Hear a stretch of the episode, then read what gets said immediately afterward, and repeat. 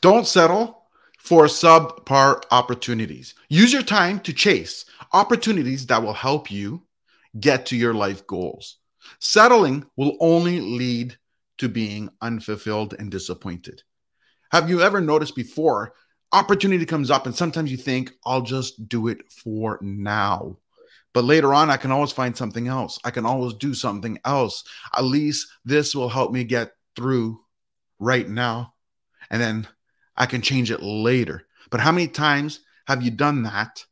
And then all of a sudden you find yourself a year, two, three years, whatever years later, and going, wow, how has the time gone by? What happened? I was only supposed to do this for a month or two, or three months, or six months, or whatever.